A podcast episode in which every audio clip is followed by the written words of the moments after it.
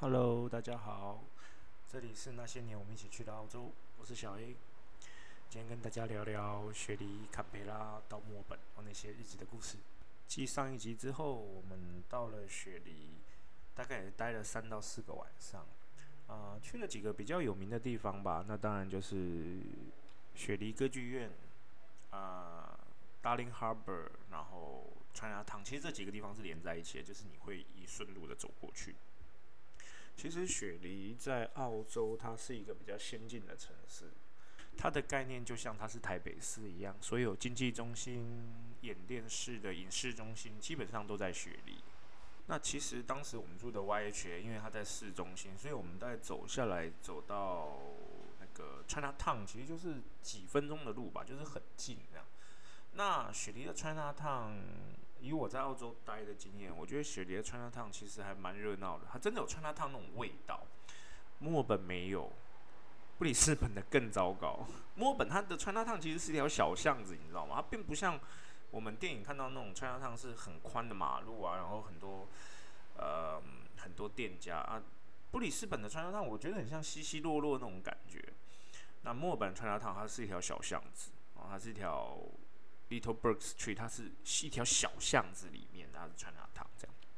所以我们在雪梨的 China Town， 我我居然看到中国国民党什么雪梨分部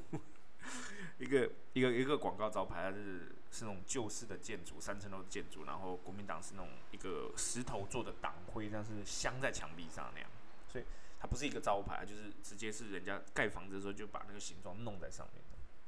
或许是后来弄的，不知道。那 China Town 里面也有 Food Court， 啊 ，Food Court 我记得它是在一个地下室跟一楼，还是一楼跟二楼？因为因为地那边地不是平的，好像有点斜吧，所以呃，你进去可能是一楼，啊，你出来是二楼。那出去之后呢，它的后面就是呃 Darling Harbor， Darling Harbor 那边就就很多海鸥咯，海，我觉得澳洲什么东西不多，你到那个任何城市都海鸥一大堆，尤其在市中心，你可以看到更多海鸥，哪怕市中心不靠海。但是因为澳洲的所有城市基本上都是围绕着河而建造的，布里斯本有个河，所以在布里斯本我们也常听到 South Bank， 然后雪梨也有个河，然后墨尔本也有河，阿德雷德也有河，好，基本上博斯市中心我印象中也有河，虽然说博斯我去待了没多久，那北领地达尔文我是没有去过这样。而且雪梨的河它不像河，我记得它是直接跟海口连接，所以它更宽更广，它更像海的概念哦。所以在雪梨就有船可以坐，其他地方的船都像观光用的啊。雪梨的船就是交通船，因为它从南岸要去东岸还蛮远的这样。而且去雪梨也可以坐观光船，它观光船会带你游，哎、欸，好像有经过雪梨大桥，然后会让你看到整个雪梨歌剧院。啊，雪梨歌剧院其实从船上看也是很美。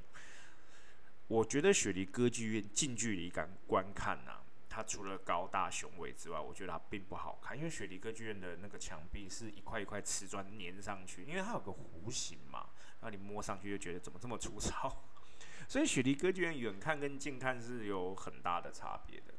那 Darling Harbor 那边有一些船餐厅，我记得有个海军博物馆，我没有进去参观，但是我就觉得如果有海军迷可以去那边看看海军博物馆。其实住在那个市中心是还蛮方便的，而且当时我们开车去，我们在市中心就没有开车了啊。几个原因是因为市中心跟台北市一样，很容易塞车，而且它小巷小巷子很多，它单行道也很多，是很多地方你开进去你是不能原路开出来，必须要绕一个大圈，而且，而且它它的基本上是沿着河那个河岸在盖的，所以有些地方你开进去，等于得绕了一个 U 字形再绕出来，嗯，我绕回原地了。去雪梨歌剧院的地方，我记得也是弯位啊，哦，所以所以如果看去开车去那边，就是必须要小心，因为你会，我记得我就很讨厌，我就觉得我要去个地方，我得绕一大圈。那我们第一天到的晚上，我们有个朋友在那边读，也是读研究生吧，一个台湾朋友，然后他就找我们去当地最有名的 Pancakes On The Rocks， 就是澳洲很有名的松饼。那澳洲的松饼不是那种英式松饼，就我们台湾大部分看到的英式松饼是那种一格一格一块圆形嘛，中间一格一格那种烫出来，那种压热压出来的这样。那澳洲的松饼就是像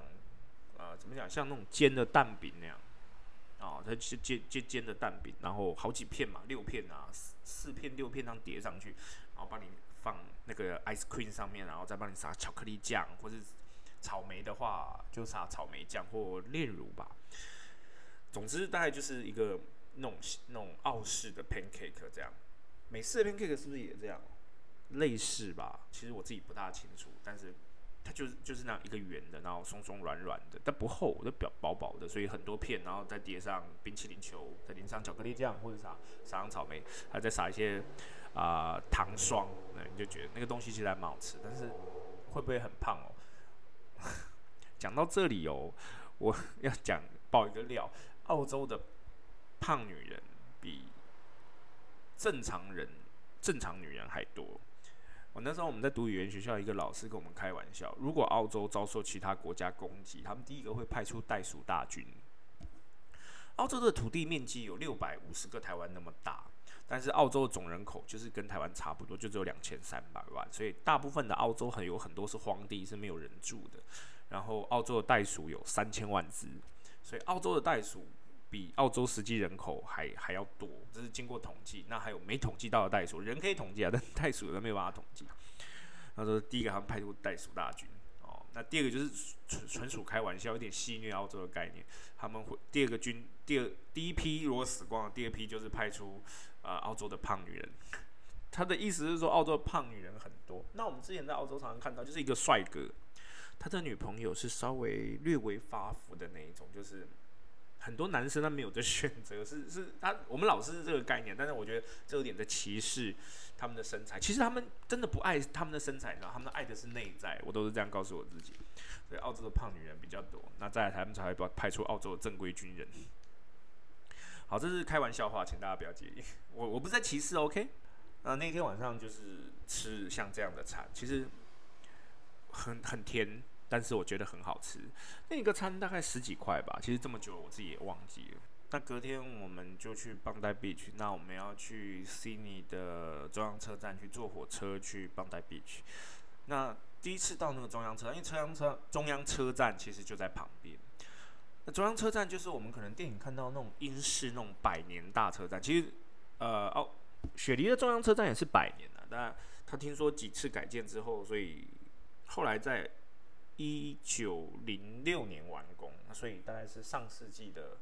那种古典式的装潢，很漂亮，然后很大，就像我们英看那种电影里面英国那种火车站，它里面一进去很大的广场，然后很多道车，那个铁轨的车道，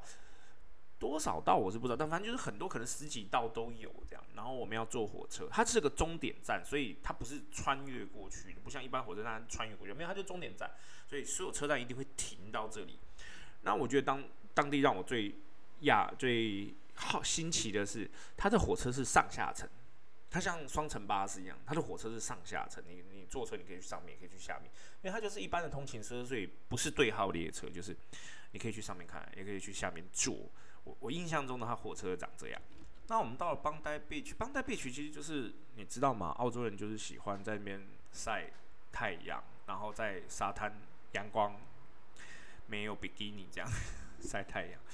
呃，当然我看到人家没有穿上半身的比基尼的话，我也就是尊重，尊重大概就只看两眼哦，就不看了啊，大概什么样的人都有这样，呃，不奇怪啦。但是你说，呃，天体那真的没看过啊，不要问我。然后我们在那边走，其实我们没有下去玩水，我们就只是单纯去那边看一看海滩，然后你会看到旁边有悬崖，悬崖上面有一些一些别墅这样。那悬崖也没多高，你跳下来也不会不会怎么样，因为它悬崖下面是海。其实邦代 Beach 那边有点像个凹进去的湾，它并没有很大，然后左右边都是很多豪宅这样。然后我记得旁边有个地方我们可以走过去，就是就走到悬崖上面，哦，那走去你就会看到一个天不是天然的海水游泳池，它就往那个海里面盖了一块游泳池，然后那个海水随时会打到那个游泳池里面，因为。游泳池它比海水就高一点吧，所以那个浪一过来就会打到游泳池里面。那我是没有下去，我不知道那个要不要钱，但是就可以看到下面有一个海水游泳池。我说哇，在这种地方游泳应该也很棒，你不会被冲走啊，然后又是天然的海水，就是不是闻到那种游泳池那种绿水的味道这样。我记得当时我们去雪梨市区的时候，它有一条街，就是就是大概就是年轻人去的地方，买东西啊 ，shopping mall 啊，大家都集中在那个位置。雪梨我总共去过两次啦，然后第一次去就没有那么多充足的时间，但就几天，然后我们就离开了。我还记得我们晚上就是去逛街，也是去逛街，那基本上那边东西我们就不大可能去消费啦，但就吃吃随便吃一吃，然后毕竟我们离川大烫近，所以我们大部分的时候还是吃川大烫的食物。澳洲人喜欢吃什么？你在澳洲乡下随便买都是 fish and chips， 然后 fish and chips， 然后十块钱的 chips， 然后超级大包，大包到你吃到想吐都还没吃完。然后炸，它就是炸鱼排，炸鱼排跟薯条。那薯条就是那种粗的，不是细的，不是麦当劳那种薯条，是那种粗的，大概有你的小拇指那么粗吧。然后五块钱就是一大包了，但是所以他们通常大概就是买五块，然后他们是称重的，这样下去帮你炸。那鱼排通常就是鳕鱼排吗？不知道，反正就是很长一条。然后他们也是下去炸。所以澳洲人为什么会胖？因为他们到处都吃得到 fish and chips。然后听说这个这个这个习惯是从英国传过来的。所以我觉得澳洲当地没有什么美食耶，他们说英国的食物也很烂，就是跟澳洲一样。第一次到雪梨我并没有待很久、哦、那因为后来阿瑟他有他有班机，他要坐坐飞机回布里斯本，所以我们大概也就是待了三个晚上吧，印象中。然后没有去太多地方玩，但雪梨还有蓝山 Blue Mountain 啊，那边有三姐妹岩跟猎人谷，哦猎人谷。那最后我们告别了阿瑟之后，我们就继续往南的行程，因为我们最后最后要到墨尔本。那往南的行程一路上从雪梨再到墨尔本，又是另外的九百公里，大概也是要开个两天。所以我们第一天决定就是先去坎培拉。那其实从雪梨到坎培拉没有那么远，大概两三百公里吧。所以我们就开车上路了，我们去往坎培拉的路上。呃，坎培拉是雪。是澳洲的首都、哦呃、澳洲的国旗呢是一个蓝色的底，左上角有一个英国的米字旗，就是红蓝白相间，然后右手边有一个南十字星、哦、就是澳洲人说那是南十字星是他们代表，然后左下角有一个七角的星星，七角的星星有代表六个省跟首都的行政区坎培拉，总共是七七个角。那这边跟大家 聊, 聊一下澳洲跟纽西兰的国旗恩怨情仇史。纽西澳洲人说纽西兰偷了他们的南十字星，纽西兰人说澳洲偷了他们啊、嗯、抄他们的国旗。两个国家其实就像兄弟，因为澳洲人可以不需要签证就可以去纽西兰，而纽西兰来澳洲也是不需要签证就可以定居在澳洲，他们两个算兄弟国家，但是却为了国旗这个事争吵不休，我也觉得蛮好玩的。呃，纽西兰的国旗跟澳洲国旗唯一不一样就是，澳洲的南十字星是白色，然后纽西兰的南十字星是红色，而且纽西兰没有七角的那个星星，所以其实我在澳洲还是遇到蛮多纽西兰人。哦，他们不需要任何的签证就可以在澳洲定居、生活、工作，啊，两个国家是互通的。那为什么坎培拉？哎，坎培拉是一个小镇，它原来就是一个小镇，一个名不见经传的小镇。然后，坎培拉的生成又是墨尔本人跟雪梨人的恩怨情仇。啊、呃，当初最早呢，最早被开发的城镇是墨尔本。那雪梨算后来开发的，可是当时的雪梨的人口跟墨尔本的人口是澳洲的两个主要大城，最大的城市，他们当时就在争吵说首都应该在雪梨或首都应该在墨尔本，他们就为了这件事情争吵，最后他们为了这件事情公投，就可想而知嘛，就是雪梨人投雪梨，墨尔本人投墨尔本。那因为当时雪梨人比较多，所以一定是是偏向雪梨这边，就可能就最后决定要建在雪梨。可是墨尔本人不甘愿啊，墨尔本人说我们才是最古色古香的城城镇这样。讲到这里，我突然忘了一件事，就是我们有去雪梨大学。我们为什么要去雪梨大学呢？因为当时的《哈利波特》的第二集吧，《消失的密室》，对不对？它的厕所是在雪梨大学拍的。因为雪梨大学是当时应该算比较古色古香的大学，所以它很多建筑就是当时的建筑并没有更新。那雪梨跟墨尔本不一样的是，墨尔本是文化气息城，那雪梨是现代繁荣的城。那如果我拿台湾来做比较的话，雪梨就是现在台北，那墨尔本就是现在台南，所以墨尔本比较古色古香，那雪梨就是比较现代化，基本上很多东西都是现代化。那我记得当时我们在雪梨的时候，因为早年雪梨还有空中的捷运，那个车很小啦，就是可能没有我们台湾的捷运这么宽阔，它就比较窄，但是它是单轨电车，在在空中，就是如果你在呃 Opera House 啊，那个或那个什么 Darling Harbor 那边走的时候，你会看到这个捷运在头上开过去，但是后来就拆掉了，哪一年拆掉我忘不知道，但是我知道它后来拆掉了。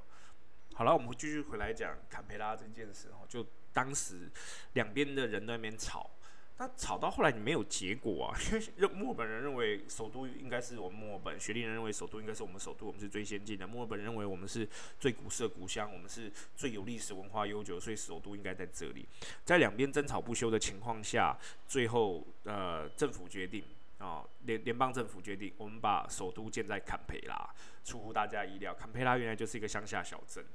为了建首都，它被它是被呃都市规划过的，所以坎培拉的马路都很大条。因为当时原来那边就是农地嘛，或者是不管是农或是畜牧业，反正那边本来就是农地，所以它爱怎么盖怎么盖。所以你如果去坎培拉的话，那个马路是八线道，然后没有车。那也许是因为我当时去的日子，也是因为我去的是礼拜六的下午，马路超宽的哦，没有车。那那是我第二次觉得这里很像拍僵尸片的场景，那个百货公司的灯都亮的哦，没有人，马路超宽，没有车，然后就是那街道根本上就几台汽车这样开而已，你就觉得也太可怕了吧。就礼拜六的下午，天还没黑哦，还是白天的天啊、呃、天亮的情况下，那坎培拉的那个市政中心，那那边就是更宽广。那在首那个首都的大楼前面呢，它就有个非常宽的路，好像不是马路，就是路，你可以过去，然后前面有个大水池这样。但是我印象，因为我自己没有没有靠近进去参观，因为觉得。诶，第一个是晚下午了，所以没有进去参观，那就只是觉得哦，我来了澳洲，我到了首都，但其实没怎么逛这样。其实首都很小的，它就是一个小城镇，然后那边完全没有什么参观的价值。但是坎培拉的行政区，它我觉得它毕竟盖的是还蛮漂亮的，如果大家有机会也可以去看一下。那基本上坎培拉就是一个小镇，那你离开的话，隔天我们离开没多久，就是马上就出了城镇，所以坎培拉没什么好逛。对不起，是我的，是我自己个人认为啦，所以有机会的人还可以去看一看。那一路下去之后，我们就是往南了，往南我们就往墨尔本。那这边再往墨尔本还是好长一段路，大概也是有五六百公里，还是六七百公里。那从雪梨到墨尔本其实有两条路可以走，一条就是走内陆，然后走山线的话就，就其实两条都是山线，但其中一条会绕到海边，可是绕到海边那一条会绕很远。所以，如果以直线距离最最快的路的话，就是走三线那条公路。其实我们台湾观光客如果要去雪梨、墨尔本，大概一个礼拜到两个礼拜的游的话，我听到最多都是黄金海岸、雪梨、墨尔本，那用坐飞机的方式。那也有就是说坐飞机啊、呃、到雪梨，然后再坐飞机到墨尔本，再有游览游览车或者是巴士，再从墨尔本拉车回，因为中间有地方可以还是可以待啦，但所以你必须坐车，就从拉车从再回到雪梨这样。这边分享一下雪梨跨年哦，因为在背对对背包客来说，跨年最重要就是雪梨嘛，因为大家都知道，每次看新闻，全世界第一个跨年的地方就是雪梨，你看到就是雪梨歌剧院，然后看过去的那个雪梨大桥那种烟火的瀑布这样。那每年我们都会遇到有人说，哦，我过我跨年要去雪梨，你知道那个雪梨人多到爆炸，你知道吗？那那不那比台北一零一的跨年还多人。那每年你就会看到新闻，因为大概会去的都是国外的观光客，当地人会不会去？我觉得会，但是比较少，因为你如果要去看那个烟火瀑布，它最好的位置在雪梨的植物园，雪梨植物园。但雪梨的植物园不是二十四小时开放，它是会关门的，所以大家为了要去抢最好的那个山坡的位置啊，大家会前一天就拿着睡袋去那边排队，啊，可能是前一天的白天哦，还不是晚上哦，是前一天的白天拿睡袋这边排队，然后等到啊十二月三十一号的早上八点还九点，他开门了，大家就往里面冲，去拿着睡袋往里面继续冲，因为你可能一整晚都没睡，跟其他背包客啊或其他朋友这边玩，所以你到那边也是继续睡觉。我就不懂哎、欸，你你在白天在大太阳底下怎么睡觉？那当然大家都可能找树啦，那有那么多树吗？它植物园没有错，但是。可能我我我是没有，我最后我最终在澳洲那么多年，我没有去过雪梨做跨年，因为我觉得我后来住我后来几年我都待在墨尔本这样，那我就觉得天哪，在雪梨跨年，我在墨尔本跨年我都嫌疯了，我还还还跑去雪梨跨年，但是偶尔你得疯一次嘛，如果你就是个背包客，是个 tourism 的话，你还是可以去疯一下。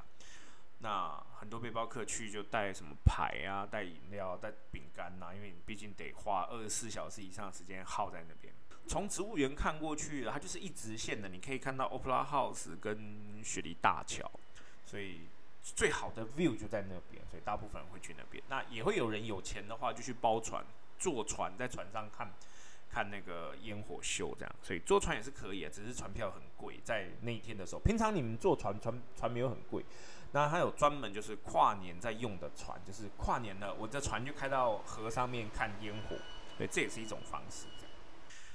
那谢谢各位，那我们今天就到这边啦，明天我会继续跟大家讲接下来墨尔本的生活啊，墨尔本的生活就我住比较久，所以大家就有比较多的故事可以跟大家分享。那这边如果大家听到我的我的 podcast 啊，大家有什么问题可以留言。跟我一起分享，或是你们有什么想说的，可以跟我说一下，好吧？那到这边，谢谢各位，晚安。